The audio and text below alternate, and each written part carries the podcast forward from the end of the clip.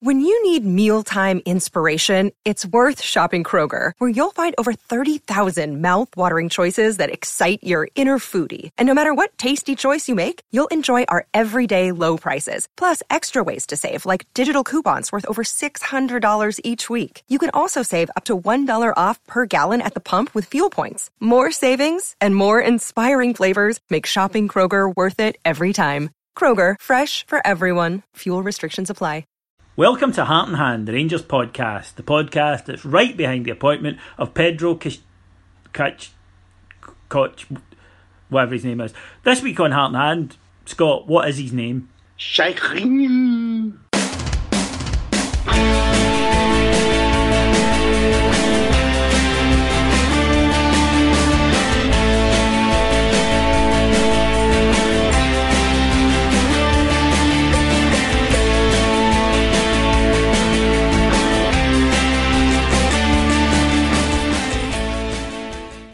Welcome to Heart and Hand, Rangers podcast. My name's David Eggert. I'm your host, and I'm joined this week by Mr. Scott Van Den Acker.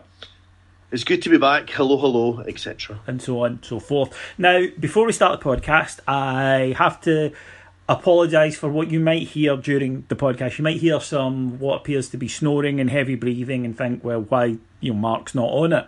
So it won't make a lot of sense. Well, it's because we're joined this week by my little dog Maya. Um, my other dog Arthur, unfortunately, at the grand old age of 18, passed away last week, and since then, Maya is, and I do mean this literally, sticking to me like glue. So the options were I either had her in the studio or she stood at the door of the studio barking. Trust me, this is better. Yes. Plus, as you say, heavy snoring noises by somebody you're in bed with is probably not unusual, David. No, no, I must admit, uh, but the the kind of heavy breathing, unless I've made them run down the Yeah. stairs to get me, you know, an Ovaltine or something. That's true. Probably not so much. So, uh, but I'm sure it's not the only one listening to you and me batter on that falls asleep. No, again, that's a leitmotif probably for our lovemaking over the years. Not to each other. That'd be abhorrent. No, but that would bring in the heavy breathing. Anyway, where's this going? Where, where's Mm. This going? more than heavy breathing. Uh, It's going to Saturday when with a, one of those joyous 3 p.m. kickoffs. Rangers fans en masse uh, headed off to Ibrox, pardon me, which we sold out. Oh, not to mass. No, God, no, no. But we uh, sold out Ibrox, as if that's a thing. We always do. You know, We who we do. are. We are the people. But uh, yes, uh, uh, for Pedro Caixinha. There you go. Pedro Caixinha's debut match. So I was reading on Twitter, though, apparently the X can be pronounced in up to four different ways. I think, do you know what would be easier? Why didn't he just come out and say how he wants his name to be said? The other thing would be we'll pronounce it how we like because we won two wars. That is actually Portugal, neutral, stroke, axis power. Yeah, pretty you, much. You know So, my you know my views on this adapting. It's like when people say, "Oh, have you seen the great drama? It's uh, set in in Denmark." I'm just stop here, mate. Right? I didn't fight in two wars to well at all, but also certainly not to to watch some boogie boogie language uh, on the telly. So either do it in English or so. Folks, so, so from I've now known on, David for about 15 years, right? And there's two things he's been stalwart about. Many, actually, many things, but two things about the arts that he's stalwart on. He doesn't watch black and white, no. And he doesn't like anything from the abroad. Nope, not from the foreign. It's. Uh, I, I honestly think it's selling out every one of our British values. If you ever watch any one of these foreign, it's encouraging them. Uh, whereas what they should be doing is learning English and then making their dramas in English. Uh, Although in what, fairness, it's what God all- and nature intended. You always relax those rules for bongo, though. Well, that's just na- that's love making. That's different. That's natural. I couldn't be expect. I don't want them. Oh, that reminds me. I was probably going to come to this later, and God, this is terrible for any newcomers. I've been told because we've been doing loads of football lately, and any newcomers to the pod have all been told. Oh, it's great. You know, they break down the football tactical analysis, and you know it's going to be about fifteen minutes in before we get to it this week. But I'm not going to name where. But I was contacted this week by a listener who said to me, Have you ever heard of the name Scotty McAndrew? Yes, I have. And yes, we have, and we've referenced her on the podcast. For those of you, she is uh, formerly was a porn star, a, a Scottish one, hence the name, and uh, she was mentioned on the pod many moons ago for the memorable statement when she was indulging in what I believe they refer to as ATM, Scott. I think that's the, the words, but not in the sense of getting money out. Uh, I hope she got some money out for this. I mean, I'd, Well, yeah. I'd certainly want a few quid. But uh, yeah, she she was partaking in a in a movie whose central fetish tenet was ATM. And there's all these big American guys going, "Yeah, baby, you you love that cup, baby," and she's going, "Oh, aye, a pure day," and of course came out with the memorable phrase, "Make me taste my arse." And yeah, so you you remember Scotty McAndrew? Well, she's now given up the scud and is a soccer mom in Scotland. Right? No. And no, and I'm not going to name locations in case, but this listener uh, was standing with his brother, you know, watching, uh, I think it was his son's football match. And he went, I know her. And then he's like, Where do I know her from? And he, Gee, that's Scotty McAndrew. So he took a picture and it was. Uh, so, ladies and gentlemen, if you are taking your son to the football this week, you genuinely could run into a legendary porn star at the side of the pitch. And if you're lucky, you might be able to make her taste her own airs. I don't think you will. See, this is the thing. Um, I've long suspected that porn stars would actually make terrible life partners if, if you wanted them for, for a sexual reason. Because, we'll put it this way my brother in law is a mechanic, and see, trying to get the cunt to fix your car on the weekend, yeah. it's not possible. Because he quite rightly says, No, I've, I've been fixing cars all week. The last thing I want to do in my leisure time is fix cars. I assume it would be the same for a porn star. A sort of busman's holiday. Yeah, I mean, can you imagine that? It's like, you know, Friday night, she gets home, couple of drinks, you're like, hey, baby, you know, fancy, you know, tasting your arse. She's like, I've spent a week tasting my arse. The Yes. fucking last thing I want to taste right now is my arse. Yeah. That that's very true. I think perhaps she'd more want to watch a box set. Yeah, she, she, absolutely. Yeah. Uh, so, no, well, anyway, if we can get back to the football, because I think that that's, you know, why. Well, actually, you know what? These new listeners are fucked off, and the regulars do prefer this shite, so uh, maybe we can continue on this. But no, the reason for the hilarity is Scott and I are in a continued good mood after Rangers continued what has to be, con- not has to, be, is now absolutely uh, our best run of form of the season lovely to see after uh, obviously such a slow start. But uh, we spanked Hamilton 4 0, a game that Rangers dominated from start to finish. It's no exaggeration. Got the goals at the right time because just as you know the, the really good start was needing that goal, it came. Then the second one arrived just before half time, and then the third one 55 minutes. And then you know the only regret I think anyone could have from Saturday is that it stopped at four. Well, I think there's a couple of things that need to be said. First, Hamilton Accies, right? Mm-hmm. Scotty McAndrew's son's team could probably beat them. Well, right? very possibly, but we beat ourselves up all season after we have failed to deliver it, yes, against yep. absolute crud. So Yes. I think we are entitled. I don't think we're being hypocritical to then say, no, you know what, I'm going to enjoy this because Exactly. we, we did beat ourselves up. It's not like we went, ah, well, you know, it, we didn't write it off. We said they're rubbish, we should be beating them, and now they're, they're still rubbish, but we did. And not only did we beat them, it was like an old school routine victory, Scott. It was, but- but- a, a, a small team came and got slayed, no bother. The team did exactly what they want. That's that's to me what, what was most encouraging. Well, I think what, what I think also came out for me though was Pedro must go Why? because we beat them 6 0 under Murty. Hmm. And I think getting rid of Graeme Murty and replacing him with Pedro is, a colossal mistake. I And would- you can see in the two weeks since, um, the return is just poorer than it was before. I would It's just like people to bookmark this moment, um, 10 minutes into this pod on this date, just for the simple fact in two years, whenever, when it comes to, you know, the inevitable, we need to fire the manager chat, Scott was in there first.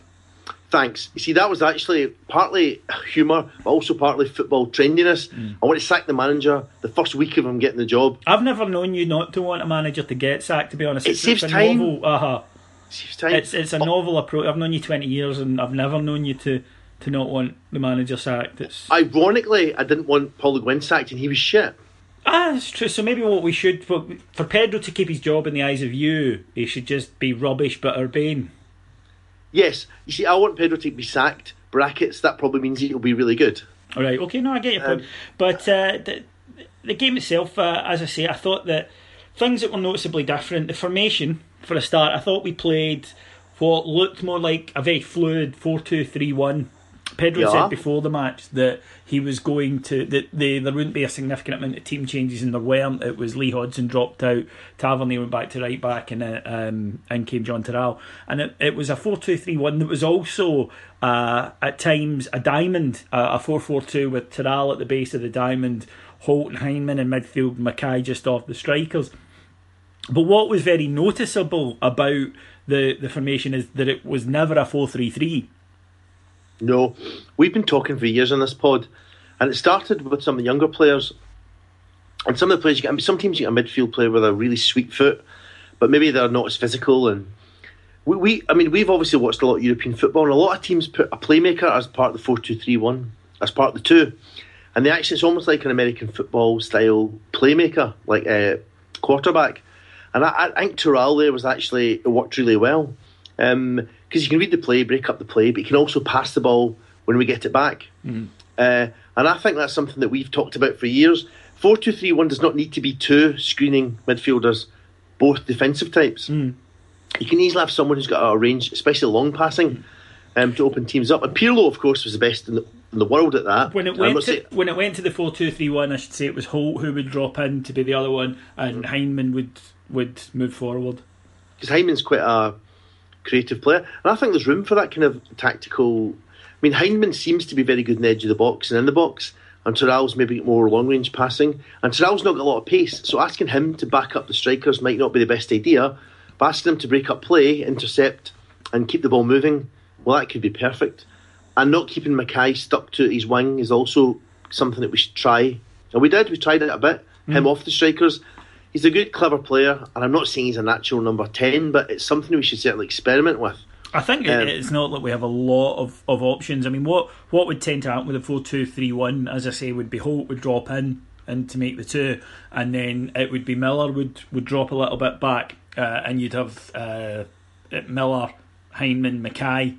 Um, but then, as I say, when it was a four four two, it would be then McKay who went to the head of the diamond. So players were asked to, to be flexible, which they're capable of, I think. I mean, quite clearly. So, I mean, to play in a couple of mildly different positions, I, I think professional yeah. football. To move 10 yards yeah, back. Yeah, yeah. You're, you're, playing wide just now, move in a bit. I think they're capable of that. But um, it was fluid and they changed it around and it kept Hamilton in the back foot. Now, you're absolutely right. Hamilton were, I think, clearly they're not a good side, and they had just taken a scudding off us and were keen to avoid another scudding, which they didn't actually. That's another thing to be.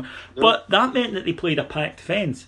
And my God, have we struggled all season against packed defences at Ibrox, and we really, really didn't. Um, we made chances. We were energetic. People asked if there was any significant difference. It's a lot to ask in a week, and you know, had we been poor, we wouldn't be blaming the manager. So I accept that this is possibly us reading a little too much into it. But watching from the stands, I felt there was a bit more aggression. There was certainly yeah. there was certainly more urgency. There was less sterile possession. Uh, by that, what, what I mean with the ball being held in either the, the sort of second quarter of the field in our half, or you know in the centre circle, or being passed among defenders. That that was was much reduced, possibly because more trust was placed in the likes of Toral and Hyndman to, as you say, build the play. But I felt that the the team were quicker into challenges, quicker. Certainly, the pressing was was much higher to try and win the ball back. And there was a wonderful stat that Hamilton touched the ball five times in our box on the match on Saturday. Now, obviously, a terrible reflection on them, but I think a reflection on the way Rangers attacked the match and decided, you know, this is going to be something that we're going to try and, and get this game won, as opposed to our first order of business being get control of the football and get lots of possession. It was get control of the football in certain areas and get it moving. I think following on from that, there was two two things which Graeme Murty started, and we talked about it as well the last couple of weeks. One is set pieces are a lot better, a lot more dangerous. We look like we might score from them. And yet at the other end we don't look like we're going to concede every time a team gets a corner. Uh, I would say we're still at the sort of maybe every second time, but I know I'll take your point. Yeah, it, it's yeah, it takes time, but it looks as if we're working on them. Yeah, that, yeah, it does. And secondly, I think what Murty started is, and I think you hit it the nail on the head there with uh, Hyndman, especially. I think, unlike under the previous regime, some of the players have been told that they can make a mistake. Get the ball forward. If you see a pass, if you see somebody inside the fullback, just try it. And it's not always coming off, and we're not Barcelona yet, but you can tell that. I think under the last regime, there was positions to be held, places to stay. He didn't move beyond this area or that area. Hyndman, especially, is a great example. He will get the ball and flick the ball over 20 yard pass over the defence. It might not get there, but he's doing these first time instinctive, first time balls. And I think, um, is it relaxing the players, David? Is it that? Is it the pressure trying to be off? But Graeme Murty started it. I noticed Pedro definitely did it. Is get that ball forward fast. If the move breaks down and you see the team struggling to re- regroup, get the ball passed to them, spot the early runs, and that's something that just didn't happen. I think under the old regime, there was a lot of fear about giving the ball away mm. and making a mistake, and we seem to be a little bit more taking chances in the last third, which you have to with packed defences, which is what you get in the SPL. Teams are not going to oblige us by opening up, so if we get them unsettled, we have to try and get that killer ball and it's something I've, I've liked uh, the last three or four weeks actually. Um, on the Graeme Murty thing, I thought it was a, a, lovely, a really, really great gesture. The Union Bears unfurled a banner welcoming Pedro to Ibrox, but they also unfurled a banner thanking Graeme Murty for his efforts, and I thought that that was that was tremendous. So massive hat tip to the Union. We, Bears we've talked that. about this. The last caretaker manager we had basically started crying in the interviews, didn't he? Yeah, I don't want to be here. It, Graeme Murty didn't want to be here either. He made that clear but what he did was stand up like a man mm.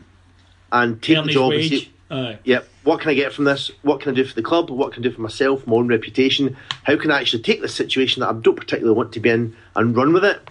And didn't just break down in a blubbering mess. And I think it speaks volumes for the guy himself and for the club that he was able to make it work for four weeks in a job that he didn't want either. Um, but he put other things above what he wanted. Yeah. And yeah, absolute credit to him. Yeah, I think so. And uh, uh, he was there and he, he, tweeted afterwards how touched he was, but you saw him on the bench on, on Saturday celebrating the goals, you know, so great to see. And uh, I, I totally agree. I just think that there was a guy who, especially after the two early defeats, you know, could just have been like, I, I desperately want out here, but instead energised the side and, and delivered, certainly started our best run of the season. And now there is a little bit of confidence returning to the team, and the way the fixtures have worked out have been have been decent for us. Our next fixture after the international break's a home fixture, another three o'clock kick off, and I mean that's that's fabulous. It lets us build the momentum. The manager was really excited. You could tell because what he said was he said, well, you know, we've had one week to try and, as he put it, to encourage new behaviours and in the like two weeks you and you saw some of them today you'll see more of them after we've had two weeks with the players. And of, of course that's true. I mean having having three solid weeks to work with the players i mean I, I would have accepted that saturday was a game to get three points and get out of the way if you know what i mean. Um, because it came in the middle of this yep. period where the manager is is going to try and get his, his message across. But uh, early thoughts then i mean there's it's kind of like looking at a league table after the first game of the season. But you know, early thoughts on Pedro. I mean, apart from the fact that he's got a name that that cost you your dignity on on Twitter, I'd like to see we did a poll, Scott, on Twitter over who had mangled Ped- right who had mangled Pedro's name worse last week, you or I. Now I had called him Kashina. Okay, you mm-hmm. had called him many things, and we don't actually have time in the pod to list all the variations of his name that, that you had come up with. But the one that really seemed to strike yeah. a chord with the listeners and the one that got tweeted the most was your Cachinho one. Um, now, yes. I think that we've agreed that the pronunciation is in fact Kashinya. But I did a poll yeah. to see who had yeah. who had been the most cack-handed. Uh, that noise here, by the way, is just Maya has just jumped up looking for attention. So highly professional podcast. You're currently playing second fiddle, folks, to my dog. But uh, yes, 26% of people yeah. said that I had done so. Um, right. Morons. I know what the result is. I know, I know and seventy-four percent. Well, of course you should know what the fucking result is. If I told you twenty-six percent and two options, I might have gone to a Catholic school. Well, 74% said, well, actually, you might have, you know what? Because you went to the fucking Scouts. More and more's coming out about you that's leaving you, like, just overwhelmingly untrustworthy. Well, what can I say? But 74% went for the Euramongo option. Shit, we can't What? say that. Well, that seems fair That's enough. you Um, again. See, I've eradicated that sort of language from my. Right, I'm a Scott Brown. Yeah, yeah, right. I okay, yeah. I'm a Scott Brown. So, seventy-four. Apologies to anyone who's offended by The you. Mongo. Cause, no. No, Well, yes, sorry, no. but no. Yeah, no, but we are sorry, but yeah, yeah. Anyway, yeah, We didn't mean it, no. and uh, we we do apologise. But yes, seventy-six. Seventy-four percent to twenty-six said Scott, you're a twat. But in many ways, that means I win. How? I get more than you. Well, uh, if that, that is true. You did. I get 74 of the things, the percentages. That is true, And, and- and you only get 20. Yeah, see? in the you know who is a complete and utter bell end you did get more um, I was a bit surprised at getting 26% to be honest but then I remember we live in a world where people watch Mrs Brown's Boys That's very true. And seem to enjoy it.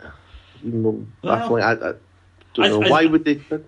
As much as you you can enjoy anything when your IQ's in double digits but back to the game uh, Back few- to the game, right? My early impressions. Sorry, we sidetracked again. Yes exactly this is your fault you distract me if we were at school and not the one you went to clearly like a proper school like I went to um, the teacher would have split us up because you distract me I tell you, my school bus, the windows were immaculate. could imagine Um, and right, early impressions are.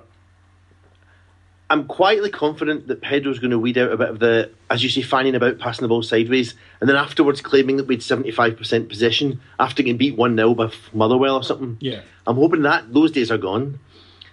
As I say, I'm hoping that he keeps working on the fast ball to try and unsettle the, the defence, get it forward a bit quicker. Tactical variation, don't play the same way every week. Catch teams, surprise teams.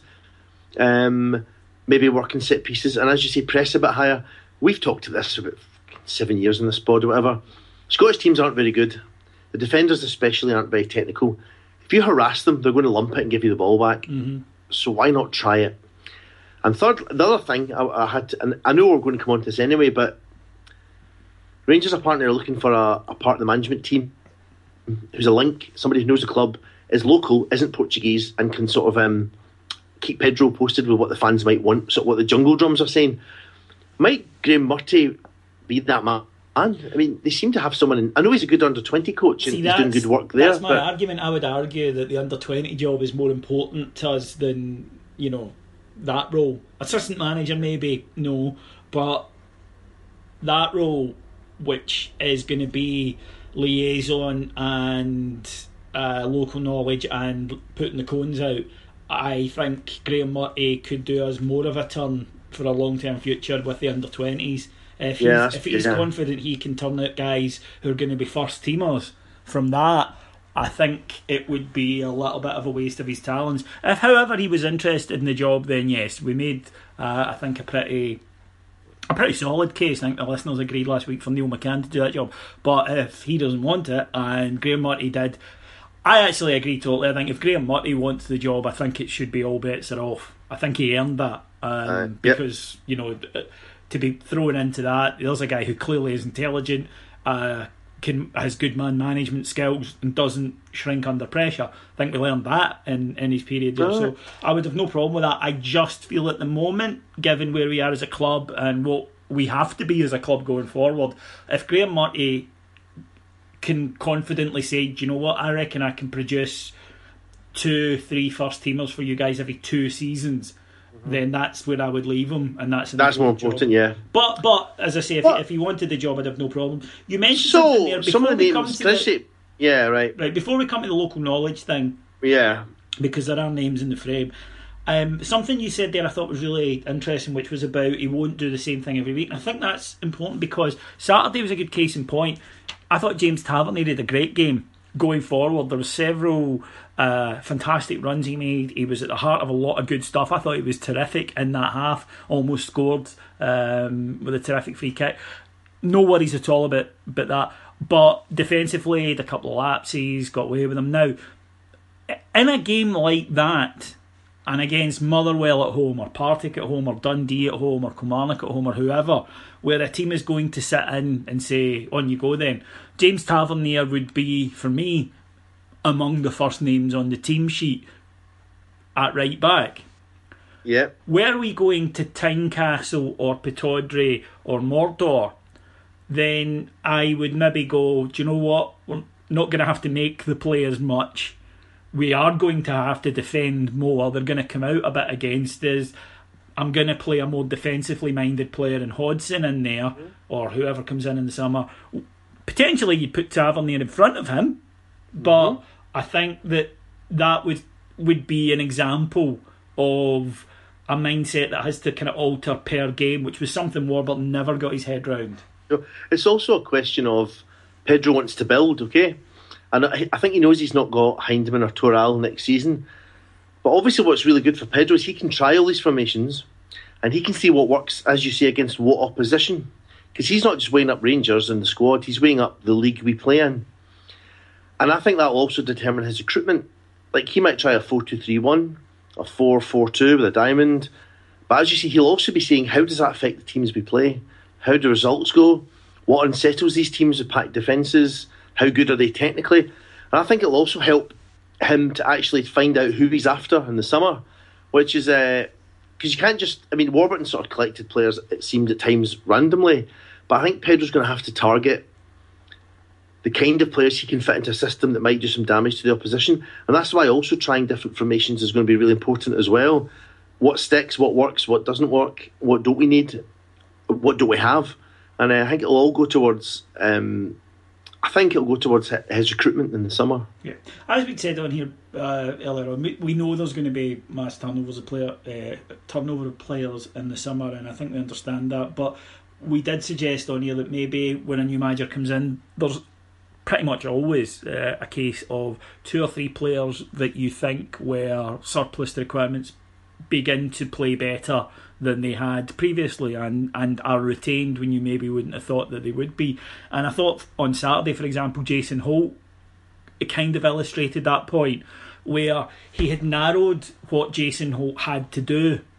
You know, and, instead of Holt being one of these three midfielders who pretty much had to do everything, um, I thought he'd narrowed the parameters of what Jason Holt had to do, where he was given a much more specific job, which entailed less, but allowed him to do more. And yeah. that's the kind of thing I'm quite excited about, where there are players that perhaps we might have written off, but we've long long said as fans and on the pod and on message boards etc we've all discussed how Warburton's biggest failing was that he was asking people to do something they couldn't do and I wonder what it might be like for some of these players if we have a manager who asks them to do things they can do and only that and say to them, I know you can't do X, I'll figure that out. You know, I'll work something out in the, the system and the team around that. You just do this, right? So in Holt's case, it was like, you've got wonderful energy right in the midfield. I want you to go and close people down in this area of the field constantly, get the ball and recycle it. And that was all he did on Saturday, but he did it terrifically. So Waghorn, Waghorn has come out now. He's not. He wouldn't criticise Warburton, but Waghorn's already come out and said, "If you play me up front, I'll score, and if you don't make me sort of hug the touchline as a winger, I'll be more effective." This, you know, and training's great under Pedro. Now I think he can probably read between the lines there as well. Yeah, and you're right. Some of the players that we had playing wide simply weren't wingers. They weren't wide attackers. Well, I think and if I you think, look at Forrest with his lack of pace, he's never ever going to be able to play as a as a wide yeah. attacker. He's, he's just not quick enough. No, um, and a lot of them were a bit like sort of you know I'm stranded, mm. um, and I think a lot of them yes seem to be. If you ask if you ask a striker to play up front, then we can judge him. If you say to a striker, right, you're sort of a right winger now, mm. it's, it's always hard to know, especially when they're left footed and have to do that cutting thing it's hard to judge how well they're doing or otherwise. Mm. Um, and I, yeah, Pedro maybe trying out strikers, but up front. Yeah, just, but who knows? It is. It's just things like that. It's like I think the way that Warburton wanted to play exposed a lot of players because it put their failings, it put the things that they couldn't do very, very much on display, and it's easy to then forget about the things that they can do.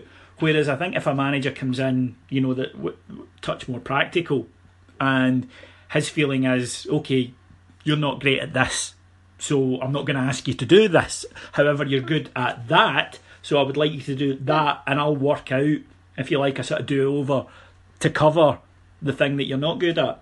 Great examples, O'Halloran. Now, What are you going to say? no, I'm just going to say we'd no central strikers who headed the ball much. We don't score many headers, right? Mm-hmm. So we bought a winger, but then said we got to join in the play. Now he, his technical expertise are up there with your, yours and mine. Mm. O'Halloran, he's not a technical player. He's not a good footballer, but he's a speed merchant who gets round and knocks crosses in. But we didn't have a striker, so it's that kind of madness that I'm hoping Pedro puts an end to. Yeah. You know, it's like, oh, we've got a fast pacey winger. Oh, we don't play any target men. Nobody can head the ball. All right. What we're going to do? Oh, put him in the bench and pay him what, eight grand a week without ever playing him. I'd like to point That- out, Scott, that um, there's a fantastic photograph of Michael O'Halloran uh, giving it big licks after Clint's goal at the Piggery. It's only because he had money on us for a draw. Well, even that would be a good sign. it's a good sign, I know. No, it's fine. I'm just saying that kind of nonsensical signing whereby we don't play like that. We don't have anyone that can dovetail with you, and we're never going to ever adopt those tactics. Just end that. If Pedro ends the nonsense, um, as you say, Jason Holt. Jason Holt was lost in a four-three-three um, to an extent, and just At, at a higher level, I thought he was good. at a higher level. Yeah, and just get players playing where they where they can doing things they can do, Hmm. and uh, that's all we ask for is just organisation, a bit of shape, and trying to break teams down. The onus is on Rangers. We've sold out. I think our last six league games at home, which is unbelievable. Going back to about November, we've got huge support. We'll and make we it. We'll make it seven before the night. I guarantee it. I guarantee it was sold out. It's a Saturday. Yep. Those fans just want to see us trying to break our team down, uh, all out for victory. And and that's I think if Pedro already and, and Graeme Murty started it, they look much keener on scoring goals than in keeping the ball and passing it sideways. And that's all anybody can ask for. They say that you can do. You can tell a lot from animals, and that's why they do animal testing, right? Which obviously I'm not in favour of as an animal lover, but you can read into a lot of things that'll how humans will react to stuff. Now, Scott, my little dog, who mm-hmm. hasn't left my side for a week, mm-hmm. got up when you were talking there and left the room. She's a female dog. Mm-hmm. Isn't that amazing? The similarities between the animal kingdom and human. That a lady hears you talking and gets up and leaves the room. Well, partially because of course in real life it's usually male and female Hmm. who leave the room when I'm talking. So it's only, only half right. I just I, I think that's great because I was wondering, you know, she's been very clingy um, since since Arthur went, and thank you because you know you've given her the impetus to want to go and be independent and lie somewhere else in the house. Scott, boring the arse off people since edition one of Heart and Hand. That's true. Now there is some talk. It's paper talk, and as we all know, that uh, let's be honest, it's uh, often rubbish. That Nottingham Forest are going to come back in for certain Rangers players. One of them mentioned actually was Waghorn, and I think that strikes me as a bit odd given what Waghorn has said about um, about well backhandedly said about Warburton since he left. Yeah. Um, but there's also talk for Rob Kiernan, who I believe it's a contractual obligation for Mark Warburton to sign him at every club he goes to, or at least attempt to.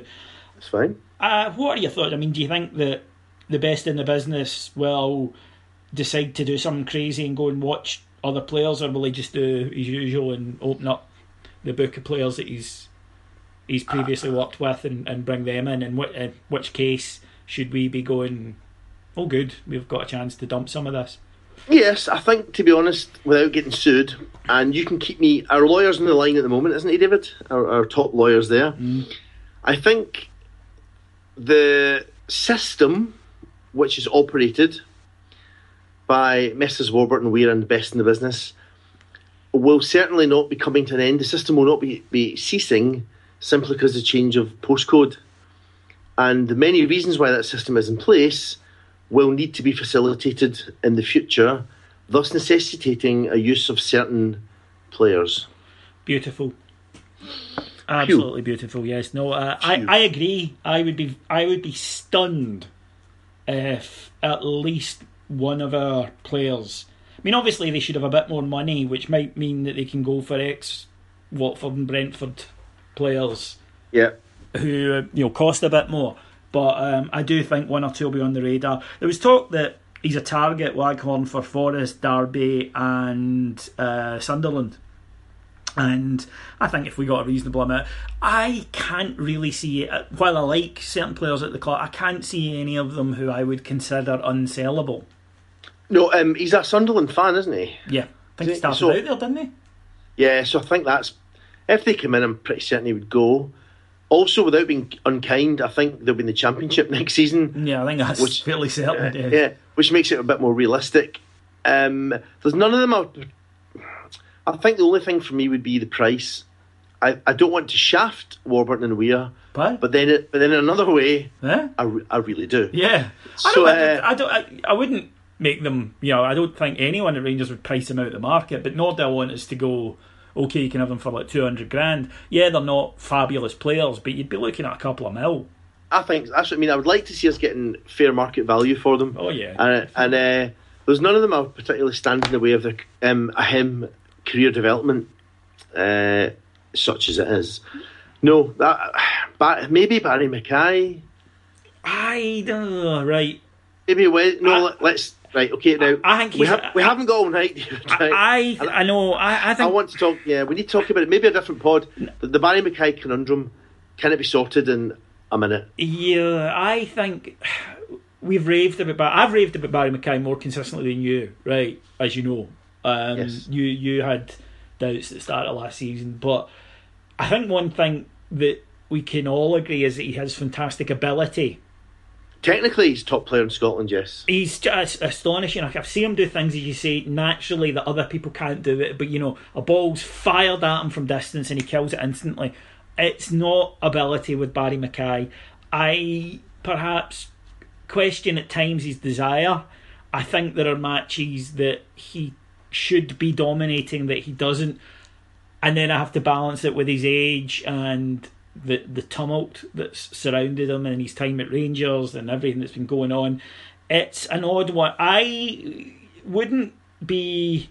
But then again, if he's he's only got a year in his deal this summer, so if he doesn't sign a new deal, we have to sell him. It's the simple Ah, he's off that. anyway, So yeah. yeah, uh, and it, then the discussion becomes moot. So I- I'll offer one defence for Baz before we move on, okay?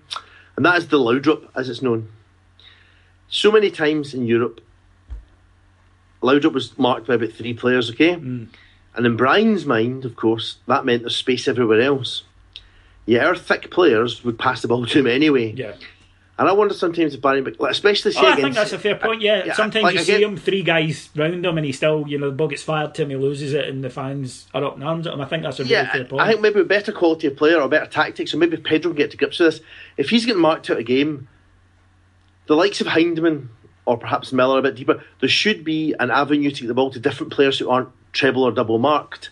And maybe with a better system around that, we'll stop giving the ball to him anyway. And that's I do find it unfair sometimes. He gets physical, tough treatment, and people still just keep passing him the ball. And if we stop, that's to me is passing the buck when you pass him the ball when he's marked. And let's see what happens when other players take the turn on the ball creatively. yeah, But as you say, it's, it's a moot point. But as you say, if he doesn't, the rumours are he's not going to sign an extension. That's the rumour. Then he'll be off anyway, and it makes no difference what we say because the club will never let him leave in a Bosman. No, and shouldn't. No, you and shouldn't either. we'd be correct not to. Um, the local manager, the name at the time of recording is Tuesday night, so you know something could have happened by the time you come to listen to this. So we'll keep this brief. But the name mentioned uh, a lot at the moment is Barry Ferguson for that number three role. Uh, Scott, I think I know your feelings on that, but uh, would you care to share them with the listeners? Well, no, I'll, I'll be polite. Okay, I, I'm not a huge Barry Ferguson fan, but I'll, I'll try and be a bit. I'll, I can see both sides. He's got coaching badges. He played for Rangers for years. His brother played for Rangers, and he's got huge connections to the club. On the other hand, there's two things against it. Number one, even you and I were talking actually this morning on Facebook, but did you notice every thread were he's divisive? There's not a single thread I saw on Facebook or Twitter where anybody could come to any agreement whether he was a traitorous fanny or a legend. Hmm.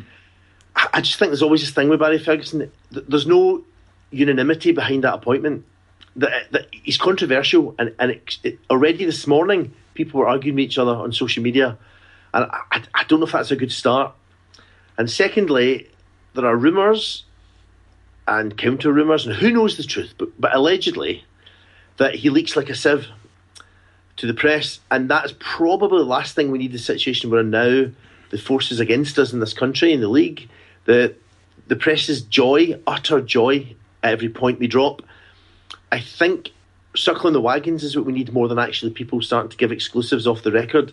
And I worry about that aspect. If it's true, I don't think we need anyone dropping tidbits from behind the scenes. That the, that's my top tuppence worth. The key thing I see, I, I'm a, it's a tough one for me. I absolutely adored Barry Ferguson, the player. Uh, the only transfer window I can remember in years where I actually stayed up watching it was the one where he was rumoured to be coming back, and it was it was Dunley on the transfer window, and I was desperate for it to happen. Um, I don't have anything against him for going to Blackburn. I know other people do. The timing sucked, but I do understand why he went. And also, a thing that people forget at the time was that if any player uh, expressed an interest at that time in maybe moving and they had a value, it was almost suggested to them by the people who ran the club that it was, you know, it was like a calling for the ministry. You know, they just, oh, yeah, hand the shoulder and, you know, they, they, they had booked your taxi sort of thing. So I think people need to remember that. It's the behaviour the second time round. And yes, if you have someone who isn't the manager's choice and is so you know it's not because the manager likes him or is friendly with him or has worked with him, but it's someone to come in and work with the manager, which I'm not against, as I've said before. But if you then have these two who maybe clash, and one has a relationship with the press, as you say, and he does, right? It's not unfair to suggest that he does. Barry has a number of contacts in the Scottish media and is considered a contact by a number in the Scottish media would that then put us in a position where stories go out to try and spin certain parties in one light and certain parties in another? Now, given the fact that that's the case, it also means that even if it did happen and it wasn't him, there would be suspicion it was. Yes, that's the thing. People see if Pedro it wasn't going well and there was disturbances behind the scenes, people would put two and two together. And and that's not as I'm saying, is that the best start? Is that the best framework to come in for what, especially the role of a gonk. Um, do we need somebody maybe more unanimous? Like I heard the name Nacho Novo mentioned, mm. and I don't know his coaching qualifications, but it certainly would be a lot more unanimously welcomed and approved of. I think it'd be less controversial. Yeah, I, and I can understand that. Time will tell. As I say, by tomorrow, someone could have been appointed. It could be Barry, it could be somebody totally different, but I'm sure we will come back to that in the future. Scott, um, it's International Week. Is it? Yes. Now, as you know, playing? Uh, they could be. They, yeah. they most certainly could be. And, and I, for one, 50 50 chance would welcome such a thing. Yeah, it'd be a great game, wouldn't it? That one. Mm-hmm. That's yeah. one I would be looking forward to. Um, but I did know that the SFA have said that they don't think that Hampden is fit for purpose. I think it was Ralph Topping actually said that as the chairman of the SPFL. Um, but they're all, you know, they're all like puppets on different fingers of the same hand anyway. So what that means is, you know, we're not happy with Hampden and the lease runs out and they might be going somewhere else. And he mentioned possible alternative venues as being Ibrox, Murrayfield and Celtic Park. I think we know where this is going, don't we? Now, genuinely, listeners, we, we're going to have a competition with the question which venue do you think would end up becoming the de facto national stadium should Hampden close? But we can't be bothered going through so many correct entries. Mm, exactly. I'm not giving away a prize for that, for Christ's sake. No. You know, it would, be, it would be like at your school when everybody was a winner. You know, I'm not. We're, we're not doing that. David, we were all special. We I know. I that. never, never disagreed with that for one second, mate. But uh, yeah, it would, it would be a bit like that. Yes, I think we know where this is going, folks. Don't we? Yes. Yes. So uh, I wonder how much the rent will be that Celtic Peter will charge SFA Peter. Uh, but I'm sure it'd be equitable and probably the going rate, probably the market rate. Yeah. yeah, yeah. I couldn't believe it. Funny, the first thing, I was sitting with my dad a couple of weeks ago when it was first mooted that Hampden wasn't fit for purpose and had to. And the first thing we both said was, "Fucking Celtic Park. Celtic Park, yeah, yeah. Instantly. Yeah, Just- cup yeah. finals, Scotland Yeah. games. You know it. It's it's bound to be, isn't it? Um, Yeah. But eh, you know, it, it is what it is, I suppose. But uh, yeah, I, I think we can see where this one is going, and I don't think you need to be particularly, um, as you say, that conversation was you, your dad, and Helen Keller, and she knew Yes. wh- what was happening. So I think that, that that kind of puts it into perspective. Scott, we've actually I thought we'd struggle this week, um, but we haven't for time. Uh, a lot of that is due to us talking pish, but I think the listeners are used to that by now. But uh, just to to wrap us up, then why don't you give us a good old couple of them sporting integrity awards? Do you know what I think I will? I'll, I'll leave the people going into International Week and the big game featuring the, the thing. with the stuff. I will say this on Mark's message board. Um, again, the, the Sporting Integrity Award is a bit like the Barry Ferguson um, of sections on Heart and Hand. Yeah.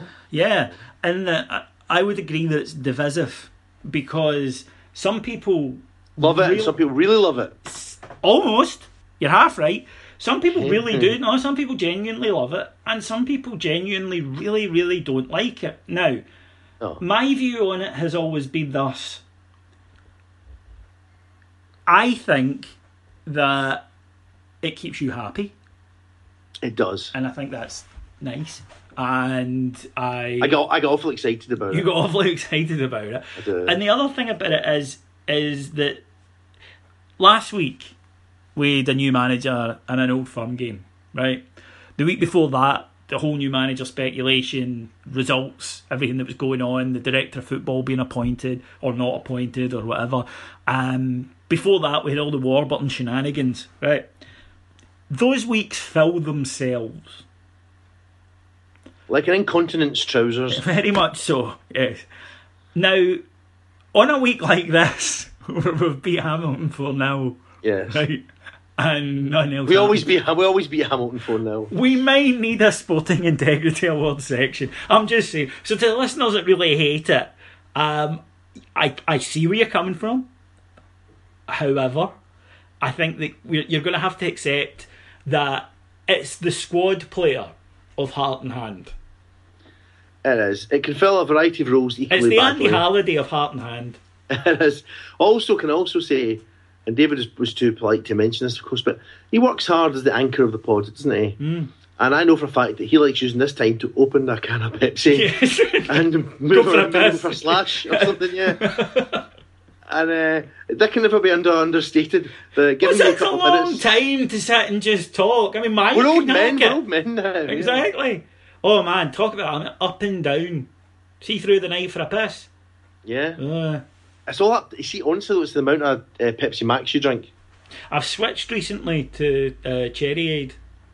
Still, it's going to go right through you, mate. It does go right through me. Yeah, I've got. Um, still, you know, it's your toilet, your house.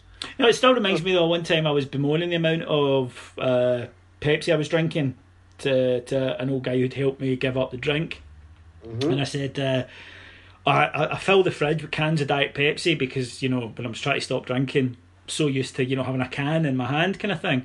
So I'm going, but I said I'm drinking liters of this stuff, and he said, uh, "You ever belted the wife after a Diet Pepsi binge?" I said, "No." Well. He said, "We'll just keep drinking it then." That's a fair. yes. It does less damage, doesn't it? Absolutely. It's safer. Right. What I'm going to do, of course, is I'm going to start. I'm going to go to South America. Okay. Mhm. It's a safe place to go. A couple of cheery stories about our South American cousins. Okay. Um, first of all, Chile. And it's a nice name for a club, actually. The club are called Santiago Good Morning. Oh, ah, that's nice. In English. Yes. Oh, are you okay? And their coach, Hernan Godoy, was asked for his assessment of what he'd called the bastard officials. Okay. I So, and this is what he said. have some sympathy.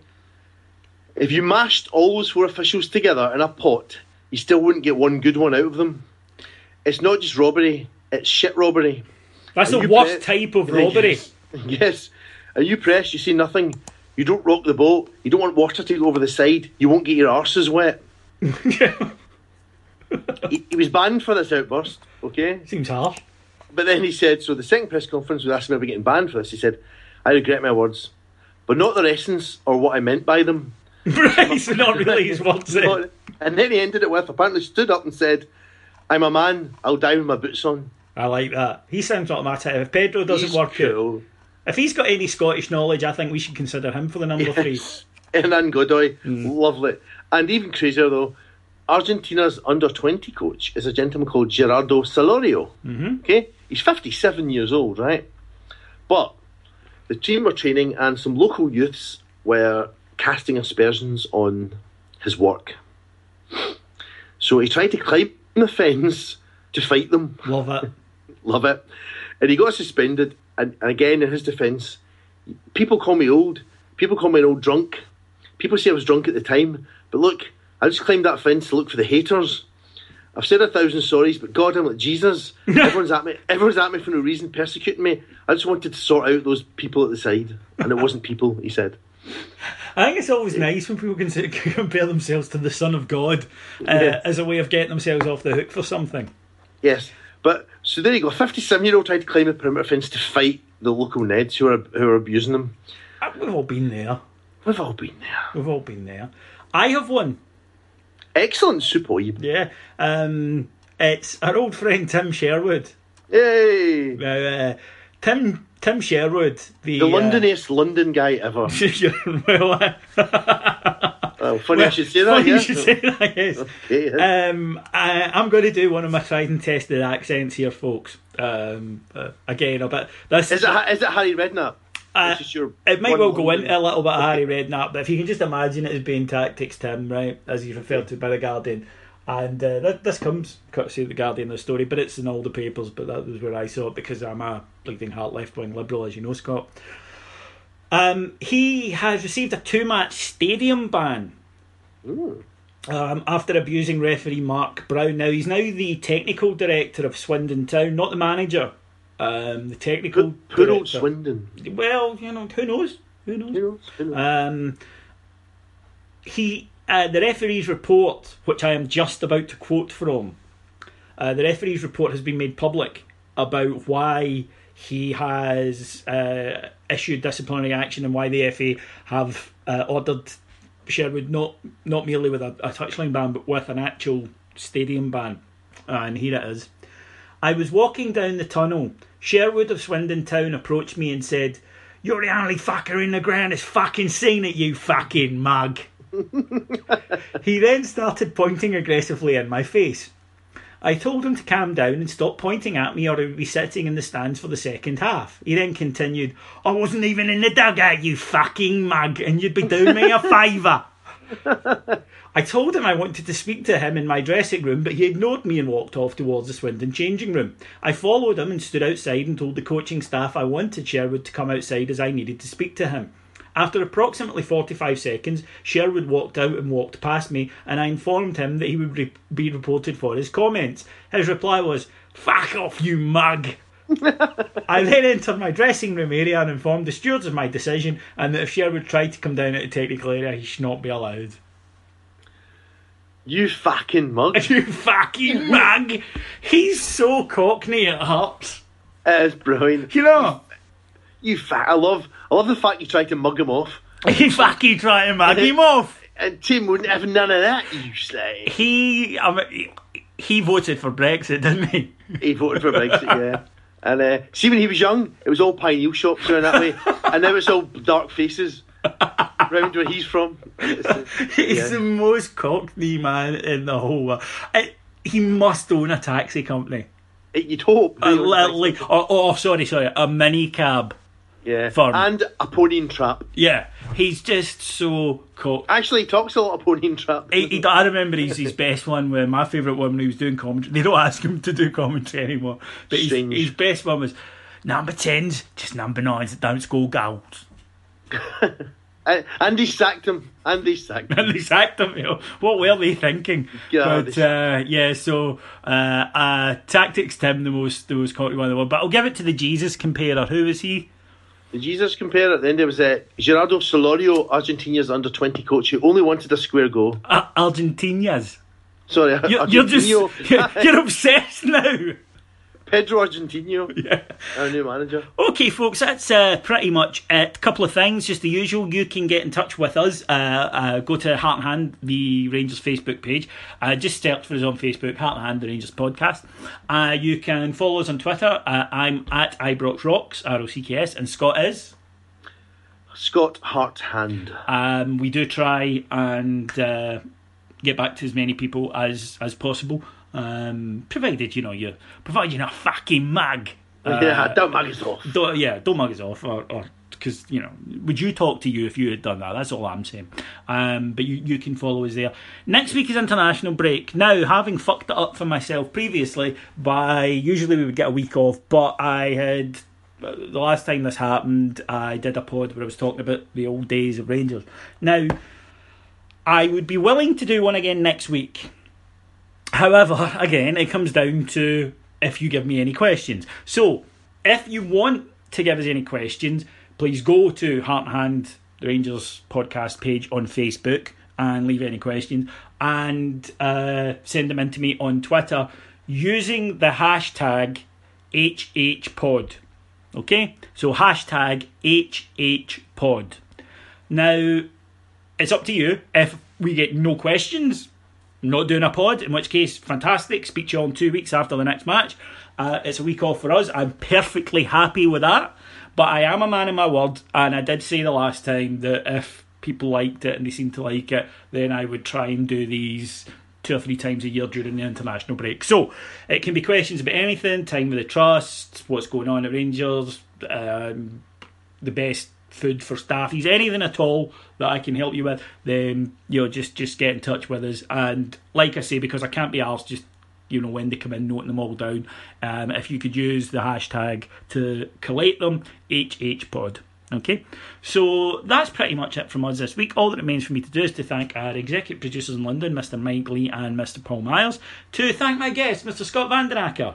Thank you, and a shout out to Stuart Milne, but not that one, uh, who recognised me from the pod and said, "Good work, lads, loving your loving the pod." So there you go. I met a fan in the flesh. Oh, that's nice. It is nice. Oh, uh, that's nice. Generally, when they meet us, they aren't as polite or nice as that. So No. you know, but but but we'll take that. We'll take that. Uh, my name's David Edgar. I've been your host, and I'll talk to you again this time next week. Cheers. Bye.